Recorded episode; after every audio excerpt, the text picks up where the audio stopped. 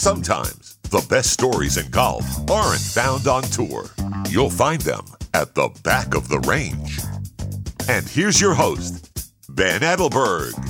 Happy New Year and welcome to season two here at the back of the range. I am still your host, Ben Adelberg. This is episode 54. I hope that everyone had a great 2018 and that you're looking forward to an even better 2019. Around here, we're going to rattle off more weekly episodes for you. College coaches, USGA champs, former PGA Tour pros, those are just some of the people that we have already on tap. And you never know, you might see a couple guests make a return for a follow up episode this season.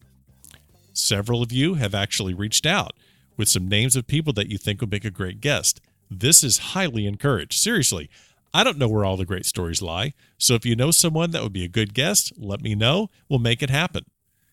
If you're new to the back of the range and don't know how to get in touch, well, all of the links are available in the show notes of this podcast Facebook, Twitter, Instagram, it's all there.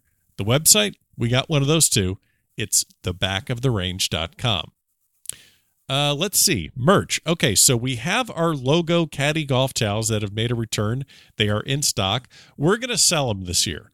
Um, two for 25 bucks. The reason we're doing that, we want to get the name and the logo and the back of the Range Golf podcast out in front of as many people as possible. So again, it's two for 25 bucks. You keep one, give the other one away. It's a way to support the podcast. And truthfully, that money goes into, well, buying more golf towels. So Support the podcast, get a towel, not a bad trade off. Finally, before we get to this week's guest, thank you so much for listening and enjoying the back of the range in season one. Keep sharing these episodes, leave comments, leave reviews in Apple Podcasts. It's all greatly appreciated. This week's guest is Marty Hackel. Marty was the fashion director for Golf Digest for about 15 years, where he was responsible for making sure players, teachers, and cover subjects were dressed in a fashionable and on trend manner. You've probably seen him on the Golf Channel or NBC. He's been around the industry for quite some time. He started his career in fashion in the 70s, that's the 1970s, and is still a consultant. And he has his finger on the pulse of what's hot and actually what's not in golf fashion. Our conversation focused on a lot of the old trends and whether or not they're going to come back, what it's like to try and convince a guy like Butch Harmon or Jack Nicklaus that, you know, maybe those trousers are a bad idea, or yes, that you actually can pull off wearing a lavender cashmere sweater. Marty exudes passion and energy, and clearly, fashion is something he cares deeply about. So let's kick off season two in style, our first episode of 2019. We welcome Marty Hackel to the back of the range. Marty, how are you, sir? Couldn't be better, Ben. Couldn't be better. Well, I'm thrilled that you're taking the time to join us here. You know, this this episode is like several episodes is recorded over the phone. Unfortunately, our travel budget uh, isn't uh, isn't as what it should be. I couldn't get up to New York to see you. But uh, in your honor, I have decided to dress up a little bit for this episode today. So I went into the closet. I got my uh, my best 1998, you know, circa 1998 Ashworth full cotton golf shirt with the big massive sleeves. I'm talking like Vijay Hal Sutton style shirt here. Tucked it into a fresh pair of cargo shorts. I got black shoes on and big white calf socks. Are you okay? Did I just put you into a coma with that? Uh, no, I've done a little research before we started to talk, Ben. Oh no! I took a I took a look at some of the images of you. Oh no! In your am in your amateur career. Oh my God! A guest researched me. I don't. Oh, this is fantastic. Go ahead. And I and this afternoon, Home Depot will be delivering a mirror to your house because I'm positive you don't have one. What, Marty? Marty, listen, listen. Do you know how hard it is to find size 14 pink FootJoy shoes? I mean. Ah. So, so as a matter of fact, Ben, oh, no. I have a friend who has just started an internet sock company, and it's socks by size. Really? So if you're a size, yeah, seriously now, okay. if you're a size 14 shoe, you can go to this. I think it's Kane 11 is the uh, is the name of the company. Okay, we're gonna And- we're gonna get that. We're gonna get that. Check this out, and you can go there and you can get size 14 socks, right. and they're great colors, and they're a lot of fun. And you know what? They're going to fit you perfectly. We're going to look into that and we're going to put that link in the show notes of the episode or the show notes of this episode of the podcast. Yeah. I, I'm still just a little bit knocked off my game here. So I, I dress like shit. Is that what you're saying, Mr. Style, Marty Hackel? I don't, I, I dress bad. Is that what you're saying? No, no, no. What Oh. I'm saying Oh, is, okay. I think you sometimes get confused about thinking that if you wear something that's a little more roomy, that's a little bit larger, Okay. you'll have more freedom to swing. We know your golf credentials are solid, Ben. Okay. So we're not questioning your ability to play. okay. What we're, what we're saying is you could perhaps even enjoy playing more by wearing clothes that fit you properly. You know, people say to me all the time, listen, I you know, I wear this size because it gives me more freedom to swing. And I go, excuse me, but didn't I watch the um, Summer Olympics and don't I watch those sprinters? And don't they wear like compression stuff? Yeah. And if they wanted more freedom for their legs to move, wouldn't they wear oversized running shorts? I, I can't So argue. I what can't am- argue with that. What am what am I missing here? You know, Tiger Woods is a perfect example of this. Yeah, well, I w- and I'm glad you brought T- Tiger up because this is actually the first episode I'm recording post the match, Tiger against Phil. So I figured that's a perfect segue into Tiger's, um, you know, late '90s, early 2000s attire versus what he's wearing now, and then if you're able to tackle what the hell Phil's doing with these, you mentioned Home Depot. Let's go with his Office Depot button-down shirt thing he's doing. So yeah, give me your thoughts on where Tiger's at. Give me your thoughts on where Phil's at, just briefly about what the hell they're wearing now. At least Tiger now is consistent. And, Yeah. and and I'll give him this. The guy's in phenomenal shape. And you have to underscore that for someone his age. So here's an old this is not some 21 year old, you know, athlete. This is someone who has a big long history and he's he's physically he's a great athlete. Yes, he is. Now, he wears what's comfortable to him in terms of familiar. So he loves the, you know, that black pants, red shirt is his sort of Sunday go to Yeah. automatic. And he wears clothes now that fit him properly. In the beginning, when he first started playing as an amateur, and and I know his dad has passed away, so I say this with the greatest amount of deference. But his father wouldn't let Tiger buy a shirt. He would give him all of his old golf shirts. So Tiger started wearing Earl's extra large golf shirts. So naturally, when he first started playing, that was what he was familiar with. Really? So when he came out on tour, yeah, he wore extra. He wore like a, a shirt that was three sizes too big because that was familiar. That's what he was used to wearing.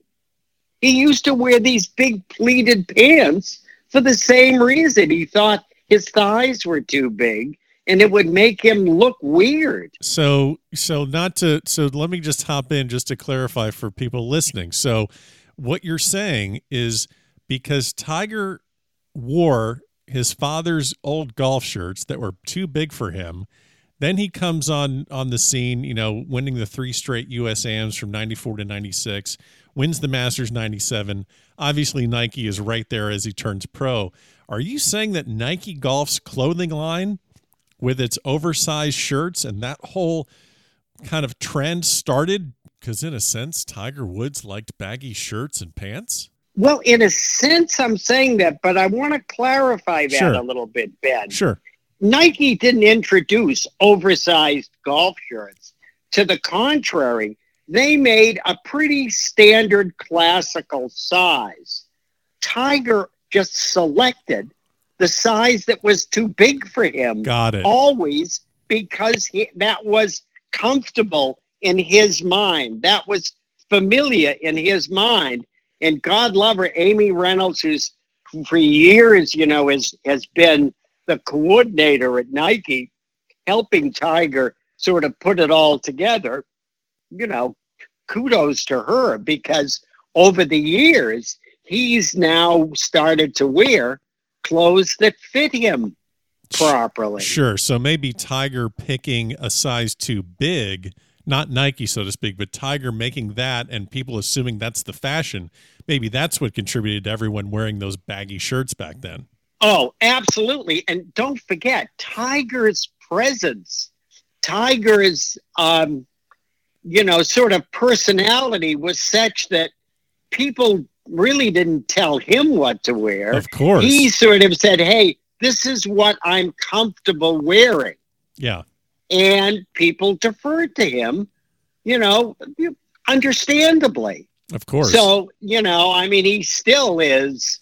I got to match my shoes to my belt to my hat. Yeah. Now, I happen to think that's a bad mistake because that's why we end up with this this horrible white belt syndrome. Oh, you know, we're gonna we're gonna get into we're gonna we're gonna devote a lot of this some of this episode to the white belt.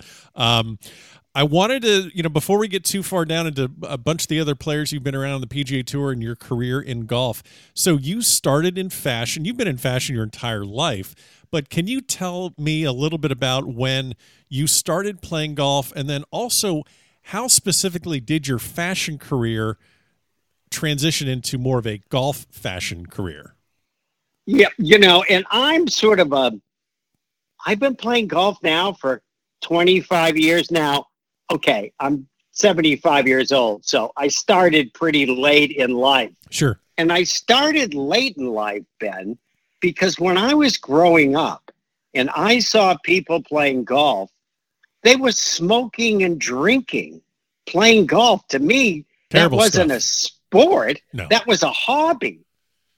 You know, if you could do stuff like that, I wanted to play a sport where you could break your leg, where you could bleed, where you could suffer, because I equated that with sport. Now, you know, fast forward to 25, 30 years ago when I finally figured out that all of my friends on Saturdays, that's what they did. They played golf Sure. and I wanted to hang out with my friends. So I decided, heck, I'm going to have to, I'm going to have to learn this game if I want to be with my friends. Yep. So that's why I started playing. And, you know, it doesn't take long that if you have even a drop of ability, as soon as you par the first hole You're in your golfing career, that's it. Yep. It's over. Yeah. And and and since then, you know, I've been, you know, I love golf. Now my career has always been in fashion. I worked at Neiman Marcus for a long time. I played tennis the whole time. I lived in Dallas and worked at Neiman's. okay. And it wasn't until I came to New York until I started running Alexander Julian, which was a fashion company, a fashion company that made men's sportswear, a fashion company that made really cool, colorful knit shirts. And we said, wait a second, these would be perfect on the golf course. And suddenly I started playing golf and I put two and two together and I started looking at what golfers were wearing. And lo and behold, um, I discovered that there weren't a lot of fashion people that were terribly involved in golf. So it was kind of became kind of a sort of a niche career for me. Sure. And I started advising companies. Some companies came to me, Burberry, Dunhill, and and said, "What should we do and how do we approach it?"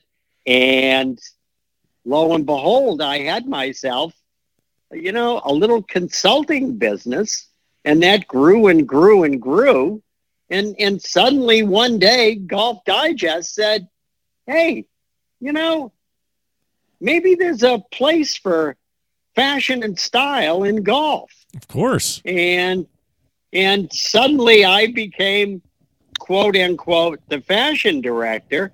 And in the beginning, 20 years ago, people were looking at me and going, huh? Right. Fashion director? Yeah. What the heck is this? Well, it's it's so fascinating because I, I even remember when I started playing golf, you know, uh, gosh, you know, 25, 30 years ago, if I went to go, you know, if, if mom and dad take you to, oh, we got to go get some golf clothes, you just go to the sporting goods store or you just go to whatever department store and just, you know, find something. But now you have websites like Trendy Golf, you have, um, you know, PGA Superstore and, and all these, these golf related stores that have so many more options out there. Uh, it's really completely changed. Before I get too far down that, so you mentioned Golf Digest being a fashion director. So were you at like when they do a photo shoot, when they do a um, you know, if they're giving a lesson uh, article and they show a PGA Tour player, an LPGA Tour player in uh, in a swing. Now, are, were you responsible for making sure they were wearing the appropriate clothes or talking to their brand? Can you walk us through exactly what kind of responsibilities were? Sure. My main responsibility was to make every single photo shoot that we did at Golf Digest, every single time we did a photo shoot, was to make the subject, help the subject look as good as they could look. So whether it was a cover or an instruction article or a series with David Ledbetter or Butch Harmon, I would go and put together from Butch's closet or David's closet the best outfits that they had to make them look as good as they could look and coordinate that, go to the shoot, help them change clothes, put them in the best stuff that I could, and make them look as good as they could look. And we had a lot of fun doing it. now, imagine. you know, Butch was, you know, had a lot of sponsors. So he had to wear certain brands. He wore FootJoy clothing. He so I would coordinate with FootJoy and pick out the best stuff. Now, you know, me telling Butch what to wear is a little bit of a reach. It would be like I would suggest in the beginning, right. hey, I think this might be a good combination. And I think over the years, I I started to trust Butch. Butch started to trust me, and because we were both trying to achieve the exact same thing. Right, right. And you know, he had his House of Fleming belts that he loved. He had his Rolex watches that he that he wore with great pride, and he had all of his logoed shirts. So he had his own look, and um, and we had great fun doing this. And and I would look forward to going out to you know Las Vegas or wherever he was living at the time, and and help him put it together. And and we built a relationship. And over the years, from doing this for so long, not only with instructors but also with players, eventually, you know, it became a sort of a familiarity. It became sort of a trust. Sure. People started to realize, hey, I, I'm only there to help them look as good as they can look. Now, take Phil Mickelson, okay, who is is, and I say this with the greatest amount of respect and love. Phil's the world's authority on everything. Yes, he is. So if I would go to a photo shoot with Phil, Phil would be telling me okay, you know what? If I wear all black, it'll make me look smaller. It'll make me look uh, trimmer. It'll make me look, uh, you know, more like an athlete. Uh, Phil, diets make you look more like an athlete. Clothes don't. Please tell me. Please tell me you said that to Phil Mickelson.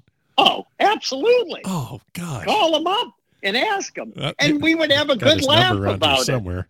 Uh, that that's a, that's awesome. Uh, that that's awesome. Well, it's funny because you say, you know, you give this great description of what your responsibility was. I'm here to make you look better. And just by the way you told you shared that story with Phil and with Butch Harmon, doesn't sound like it's it's as easy. It's not as easy as it sounds. I mean, who who has been in your time with Golf Digest? Give me an idea about who has been one of the toughest, and give me an idea about who's been one of the easiest to work with. Well, I would say one of the toughest, for interesting reason. Right. Not, Is, not uh, a, yeah, just to, just as like, you know, to, to kind of gain their Yeah. trust, not a negative on Yeah. their, their personality. Yeah, go ahead. Yeah, Nick Faldo. Really? Yeah, and I'll tell you why. Because Faldo, I started working with him late in his career. So he already had formed all of these great relationships with people. So, you know, it wasn't like I was going to say, hey, uh, Nick, this is the suit you should wear. He would say to me, hey, you know, I wear Ermenegildo Zegna and I'll wear anything as long as it's Zegna. Yeah.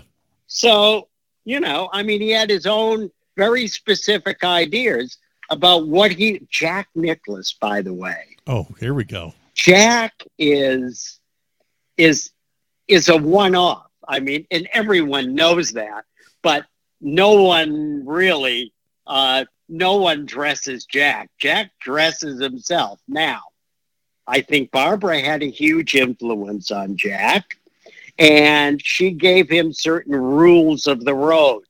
And one of the rules of the road that she gave him was pattern solid, pattern solid. So Jack knew if he was going to wear a pattern pair of trousers, he had to wear a solid color shirt Sure. or vice versa.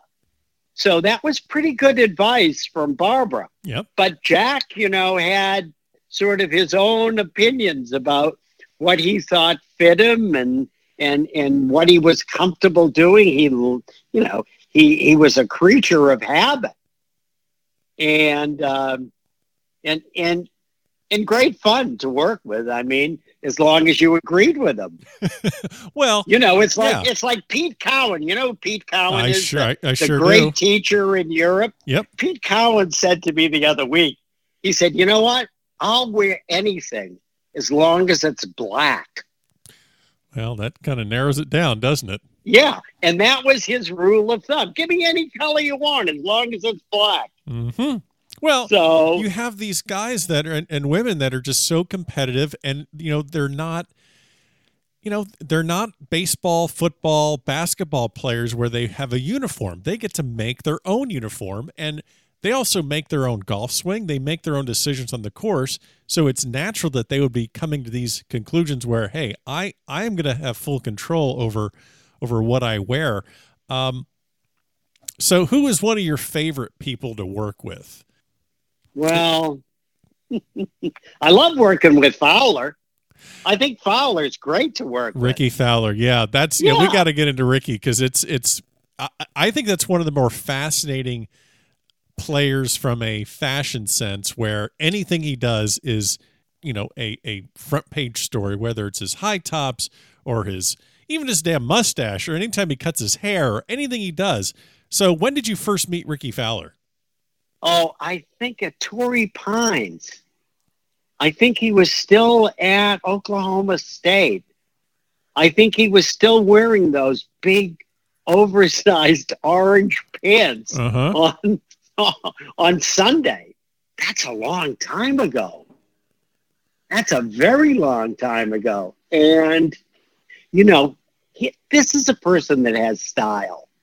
No matter what he does, he has style. He he he ha- he has an inner sense of sort of having fun Yeah. and not being bashful about wearing what he's comfortable wearing. And yeah, okay, at the beginning it was a little too much orange. It was it was a little too much head to toe orange, which is which is sort of an acquired taste. And and look at him today. I mean, sure, he'll have a touch of orange on there, but he puts himself together with the greatest amount of confidence. And he's not trying to dress like, hey, everyone, dress like me. So when he's wearing those jogger pants, he's wearing them because he's having fun wearing them. You know, and and and I think that's great. Now, everyone can't can't wear that look. Um, but he certainly can wear it. Same thing with the high tops. I mean, why not? What was he doing? He's probably watching football or, or watching something where suddenly you see a bunch of athletes, you know, that are going to the high tops. So he went to the high tops. And, you know, I think that's fun.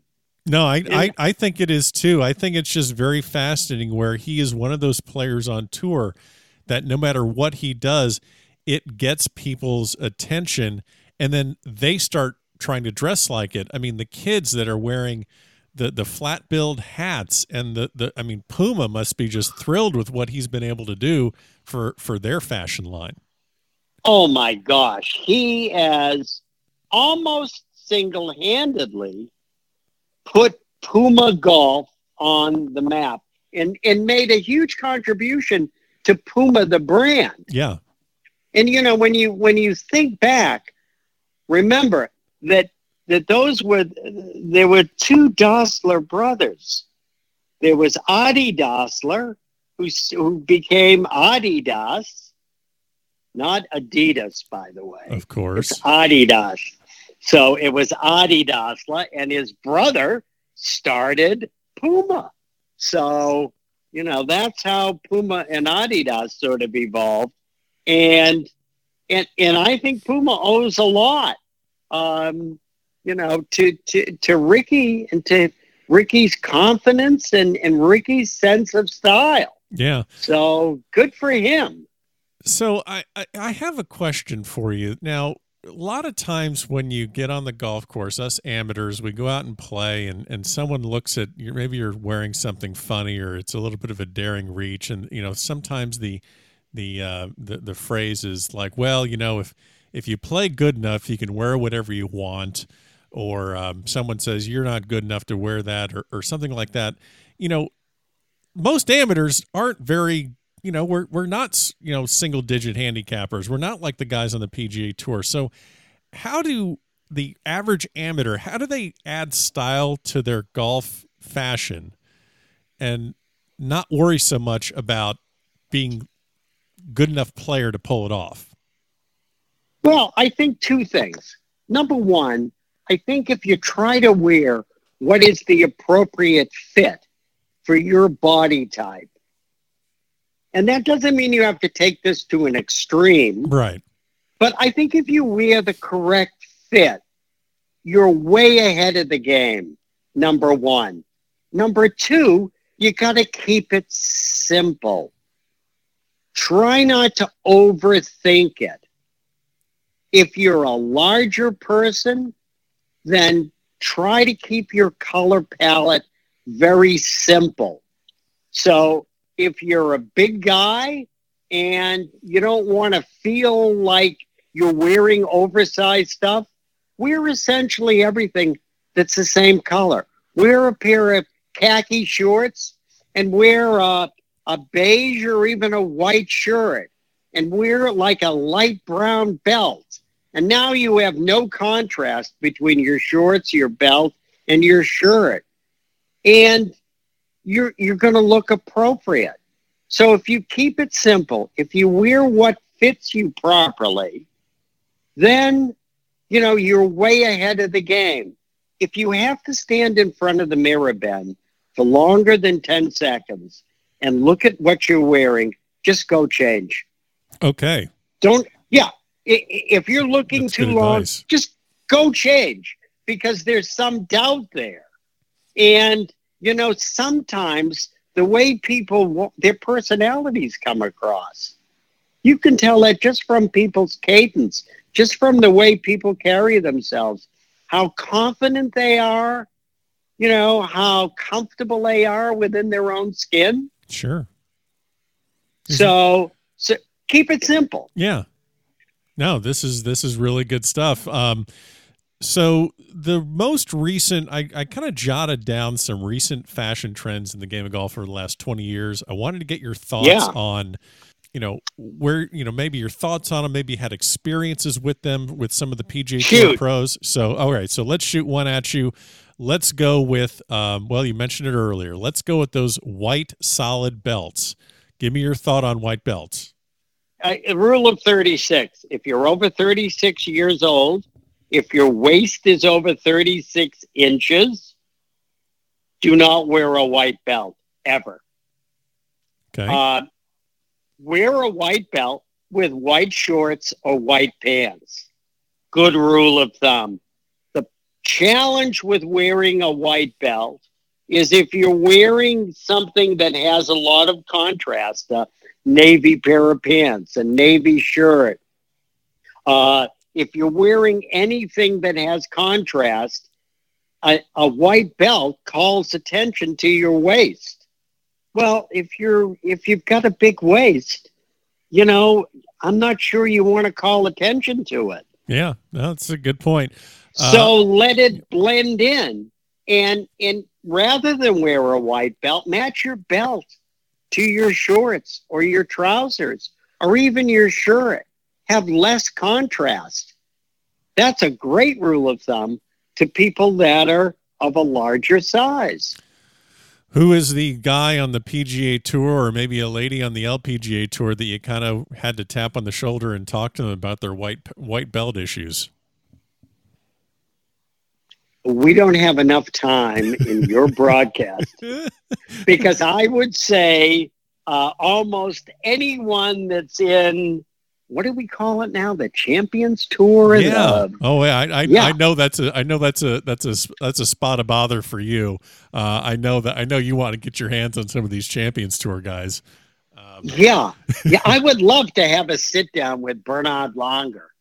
Ben, Yes. how is it that he can wear cargo pockets on his beautiful Bogner pants?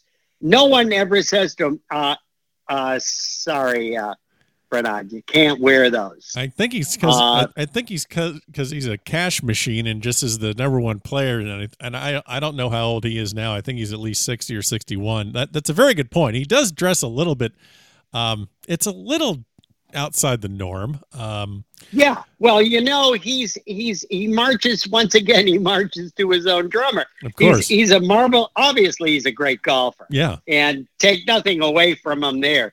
He wears a pair of Adidas shoes. The Adidas has stopped making ten years ago, but Nice. he loves those shoes. So Adidas keeps making those shoes just for him. Oh, now wow. they're probably going to kill me for saying that. we can cut that but- out. Don't you worry about that. You know, just no, you just watch on TV and you'll see he's wearing, you know, a great classic pair of Adidas golf shoes. I mean, try to go into your local store and buy those. Forget it. You can't you can't even find them on eBay. oh man, you uh, know, but hey, yeah. he's been pretty successful. Uh, he's a cash machine. Um, what about? Let's see.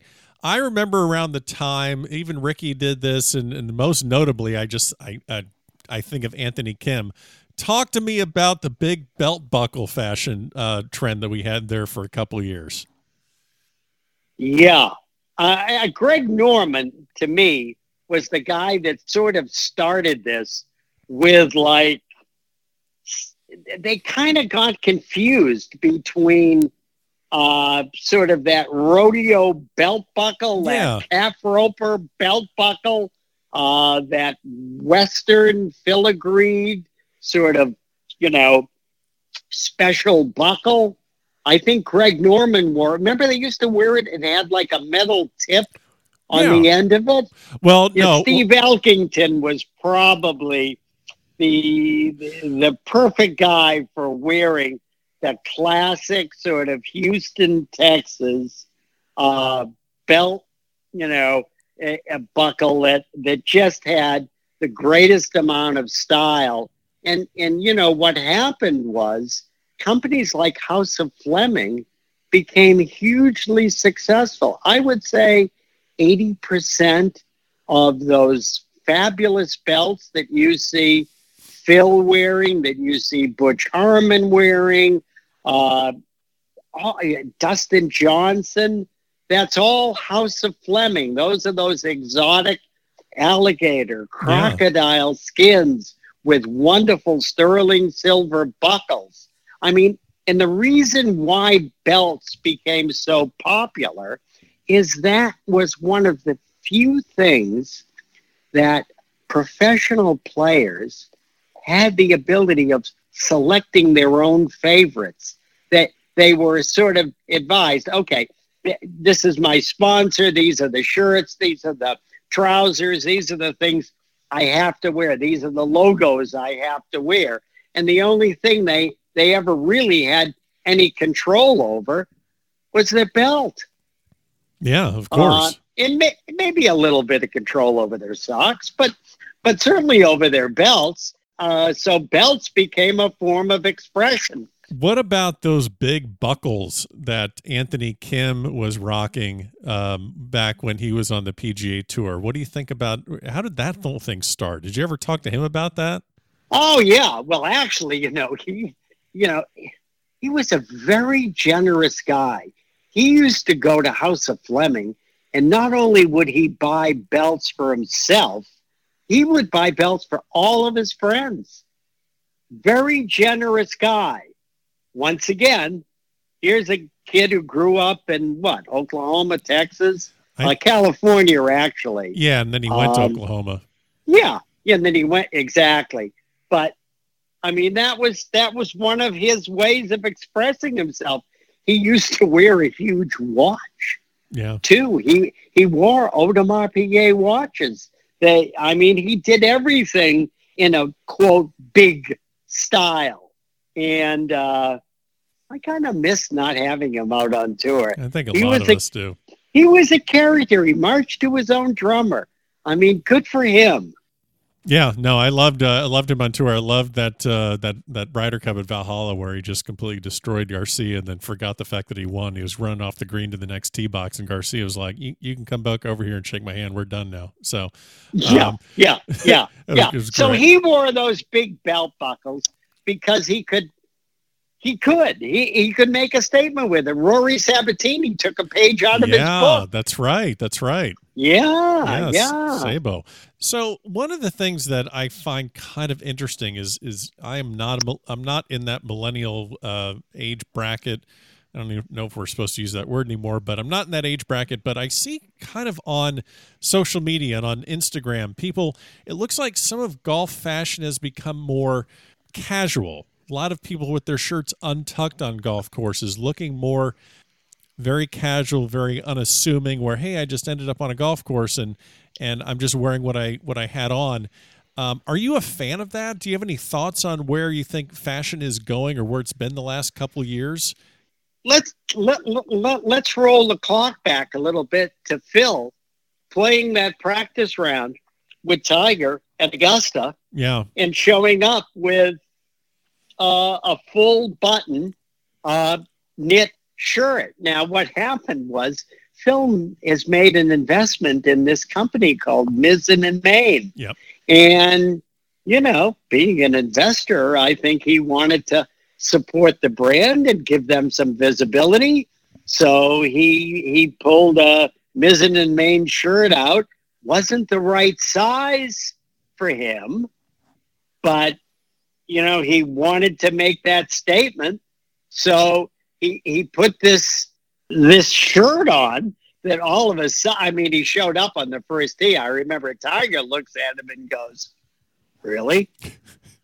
And they are just and, a perfect and, odd couple. They're so yeah, perfect yeah. together. Oh, yeah, exactly. And Phil's had a great time with it, He's had a lot of fun with it. Now, eventually, Mizzen and Main will make a size that will make Phil look good. Sure. I'm positive of that. But uh, kudos for him for um, having some fun with it and having enough guts to go and do it. So, trend wise, I see people being more comfortable on the golf course. But I think we, we've started to accept the fact that business attire does not require you to wear a necktie. Uh, we now see people wearing um, shirts, you know, outside of their trousers. So Untuckit has become a huge Yeah, brand. yeah, it has. They even have stores. They have a great website. Excuse me. Lots of people are wearing shirts like that. Eventually, that is going to find its way on the golf course. We used to think that the only people that didn't tuck their golf shirts in were people that had a size 46 waist. right, right. Now it's become more of a sort of a fashion sort of statement, a style statement, if you will. And people are going around untucked and it doesn't look unusual. Yeah. You know, I just thought of something uh, that I wanted to throw in. Uh, you know, one of the big things with the Ryder Cup and with the President's Cup is the uniforms. I know recently uh, it's been done by uh, by RLX, you know, Polo Ralph Lauren, especially since you know Davis. Whoa, whoa, whoa, Ben, Ben. I'm sorry. Ben. I'm sorry. I got to separate okay, that. say after me, Yep. Lauren, like Lauren Oh, Bacall. oh, okay. Lauren, my fault. it's, my fault. It's, it's Ralph Lauren Ralph Lauren. or RLX Ralph Lauren has Oh, been boy. doing the U.S. Ryder Cup uniforms for a couple of Ryder Cups now. Okay. Let me. And Yep. I feel like I just hit As one as I, just, I just hit I just hit a fashion uh, I just got a two stroke penalty in fashion and uh, and and you called me on it. So that, I appreciate you setting me straight. So, Yeah. No, no, that's good. So, you know, they've, I, I think they've done a fantastic job because one, they've been consistent. Two, I mean, you've got to go with a red, white, and blue color palette. You're not going to go with anything else. And, and I think the uniforms look terrific. Yeah, okay. I don't need the USA printed on the bottom of the trousers. right. I think that maybe goes a little too far. But look at the cool stuff that they've done. They did that quarter zip camo yeah. shirt that was actually a course map. Yeah. I mean, take a close look at that at that quarter zip. I mean, it was really cool. It was trendy because it was camo. It was a course map. So it was sort of creative. And uh, I, I think Ryder Cup uniforms are really um, a, a great opportunity uh, for brands to really make sort of a statement. And I think everything that the U.S. Ryder Cup team has worn over the past couple of Ryder Cups has the the Ralph Lauren has the RLX DNA all over it. So you don't need to see a logo. In fact, you'll notice you never see no. a logo on uh, any of the uniforms. you don't. But what's really smart is that the USA is in the same font and style as the RLX. So when you look at the USA, if you're if you, it kind of brings your brain back towards oh that looks like RLX.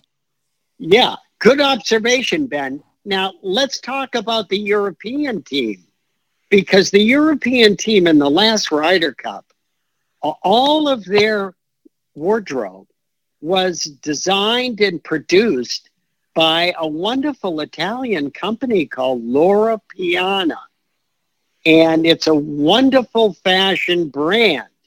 Now, a lot of people said to me, oh boy, that that orange color was just awful. Well, that orange color is really the corporate color for Loro Piana. If you'll go to a Loro Piana store and buy something, they'll give you a shopping bag with that same color. If you look at the floor, you'll notice that the carpet has got that same color.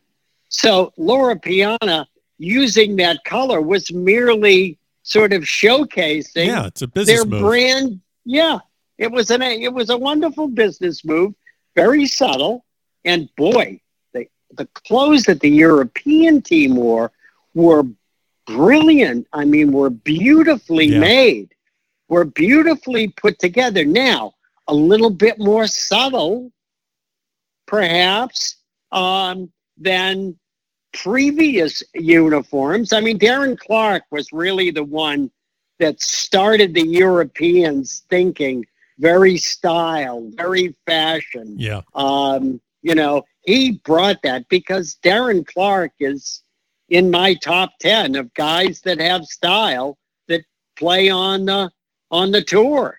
I mean, he's he's one of them. Oh yeah, yeah. Well, I, I, when you mentioned Darren Clarke, I'm thinking to myself, dear God, when they give Poulter the team and he's going to be the captain, wow, what the hell are they going to be wearing that year? There, you know what? I'll tell you what, Ben. They're going to look terrific. Oh, of course they will, but it, but but you know they're going to have a li- they're going to have a little bit of Poulter at some point. I mean, whether it's going to be a um uh, uh there's going to be some tartan there somewhere. You know, that there's got to Yeah. be a little bit. Uh, yeah. you know my my sort of observation is people generally dress to their personality ian dresses to his personality Yeah. he's just you know that's just part of his dna he's being perfectly consistent it's always been sort of a disappointment to me that the ian poulter uh, line wasn't more successful Yeah. Yeah. in the United States. It's always been successful in Europe and in the UK. And you know what's interesting is when we think of plaid pants and we think of Ian Poulter in plaid pants, you know, he always wore the same pattern. All he did was change the color combination. yeah. So it was the Prince of Wales plaid or tartan, if you will. And he would just change the colorations. And gosh, I mean, who had more fun, you know, wearing stuff that that, that had some great style? I mean, and and Poulter's Poulter's like that. It's the same way with his automobiles. He's got an incredibly cool collection of cars. And that's one of the things that he loves. And you know, 20 years ago, Ian Poulter was sleeping in a tent Yeah. in back of someone's home at the Open Championship with two other assistant pros because they they couldn't between the three of them come up with enough money for a motel room. So look at how far he's come in his career. Oh, absolutely. I mean, it's it's my I tip my hat to someone like that. He's he's really built that himself, and uh, and and he's another one of my top ten for style makers. Give me give me some more real quick about your top ten. We got Poults, we got Clarke in there. Um, let's see. Graham McDowell, GMAC, Okay. always looks always looks great. You could catch him in his restaurant; he'll look fine. Yep. So, you know, GMAC, tons of style. Fowler, tons of style.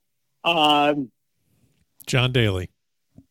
uh, John Daly and let's see, John Daly. Isn't that a match made in heaven? Oh gosh, it's uh, John Daly and Loudmouth. I Yeah, think, mean, yeah, just- I think Loudmouth, and you know that Woody, the guy that started Loudmouth, you know, he started this, he started selling pants from the shorts from the back of his car. Woody was a graphic designer. He wasn't a clothing designer. And he did some fun shorts, and people started to like him. And pretty soon, he was selling tons of stuff out of his trunk Oh yeah. and it's become a big business. And you know what? I think it's perfect for John Daly Oh, to wear stuff like that. absolutely. So, you know, a marriage made in heaven. Loudmouth golf, John Daly. Luke Donald, great style. Morgan Hoffman wearing Greyson. I mean, fantastic. Now, Charlie Schaefer, the the the gentleman who really st- who the, the founder of Greyson, uh, worked for many many years at Ralph Lauren and really learned his craft and his trade there. And Greyson now today, you know, I mean their their collection is fabulous. They're doing and, good. They uh, picked up uh, Kelly Kraft, and I think they. Kelly Kraft looks great all the time. Yep. So he's he Kelly Kraft is on that list Yep. of stylish guys. Yeah. Absolutely. And then you got to obviously, uh, you, you know, Adam Scott's probably got to be pretty close to the top of the list. Well, yeah, Adam Scott could wear anything. Adam Scott is a real. I mean, he's just he's got style. yeah, he's just He's got that D and carries himself. He's a handsome guy. He's in great shape. You know, you could go out and buy uh, the Uniqlo clothes that Adam Scott wears with a hundred dollar bill. You could buy the shorts, the pants, the belt, the shirt, the socks, and get change. Change. yeah, So it you don't have to break the bank to look good. And he's you know, he's the perfect example of that. Um and he's a lovely guy too. Lovely guy. One of my favorite people that I've ever had the opportunity to work with is Adam Scott. yeah. That's got to be a dream for you. What um, we talked about this earlier, just through um, before we started recording this episode, but you're such a a noticed or noticeable and recognized figure. And I'd imagine you're walking through the airport and people stop you all the time. What's one of the can you think of maybe one funny interaction you've had with with a golf fan that recognized you in the airport? Oh yeah, the other week uh, I was walking through the airport in Portland, Oregon, and it was eleven thirty at night. I was taking a late, late flight back to New York. I had been spending a couple of days with my friends at Seamus. You know the people that do these wonderful Yeah. Yeah, head covers and these wonderful hand forged, you know, ball markers. Right, right, and right. it was eleven thirty at night, and I'm walking down in the terminal in Portland, which is the cool airport, by the way. And and and someone's walking towards me, and they go, "Hey, are you going to the the the fashion weekend at Durrell um, uh, to talk about golf this weekend?" And I went, "Gee, no, I'm not, but thanks for stopping and saying hello." I mean, people uh, oftentimes have that. You know, you're walking in the airport and you can see someone and they give you that look like, They know who you are. yeah, know, yeah, they- yeah, I know. I, I, I'm, I'm not sure where, but, but I think I've seen you or I know you. I get a ton, not a ton of people. Occasionally, once in a while, someone walks by me and goes, "Hey, man, I love what you do on the Golf Channel," and uh, you know, I'm obviously I'm flattered and and I try to, you know, certainly thank people and and and everyone everyone has a good time with that and and and I'm of course very flattered that anyone outside of my family recognizes me. It's fun. Sure. Uh, we have a couple questions here at the at, at the tail end of all of our episodes. Just a quick bucket at the back of the range. I just want to ask you a couple of these questions. You've been so great with your time. I just want to run these past you, see what your thoughts are. We kind of ask these uh, to just about everyone, but I have a couple that are tailored just for you. So let me ask you this question. First of all, what is your handicap? What are you playing to right now, Marty? Uh, 8.9 is my index. There you go. Solid single digit. Okay, so let's throw this one at you. Would you rather? Oh boy, this is going to test you. Would you rather be able to wear whatever you want, keep your sense of style on the golf course, or would you rather win your club championship three consecutive years, but you have to wear plain khakis and a plain blue shirt all the time when you're playing? Okay, if if you gave me the choice of wearing uh, anything that I'm comfortable in, or wearing uh, oversized khaki shorts with big pleats, a big big white belt, and a red shirt that's two sizes too big, uh, I'll give up the club championship. I'd rather I'd rather I'd rather wear what I'm comfortable wearing and and and play my normal game.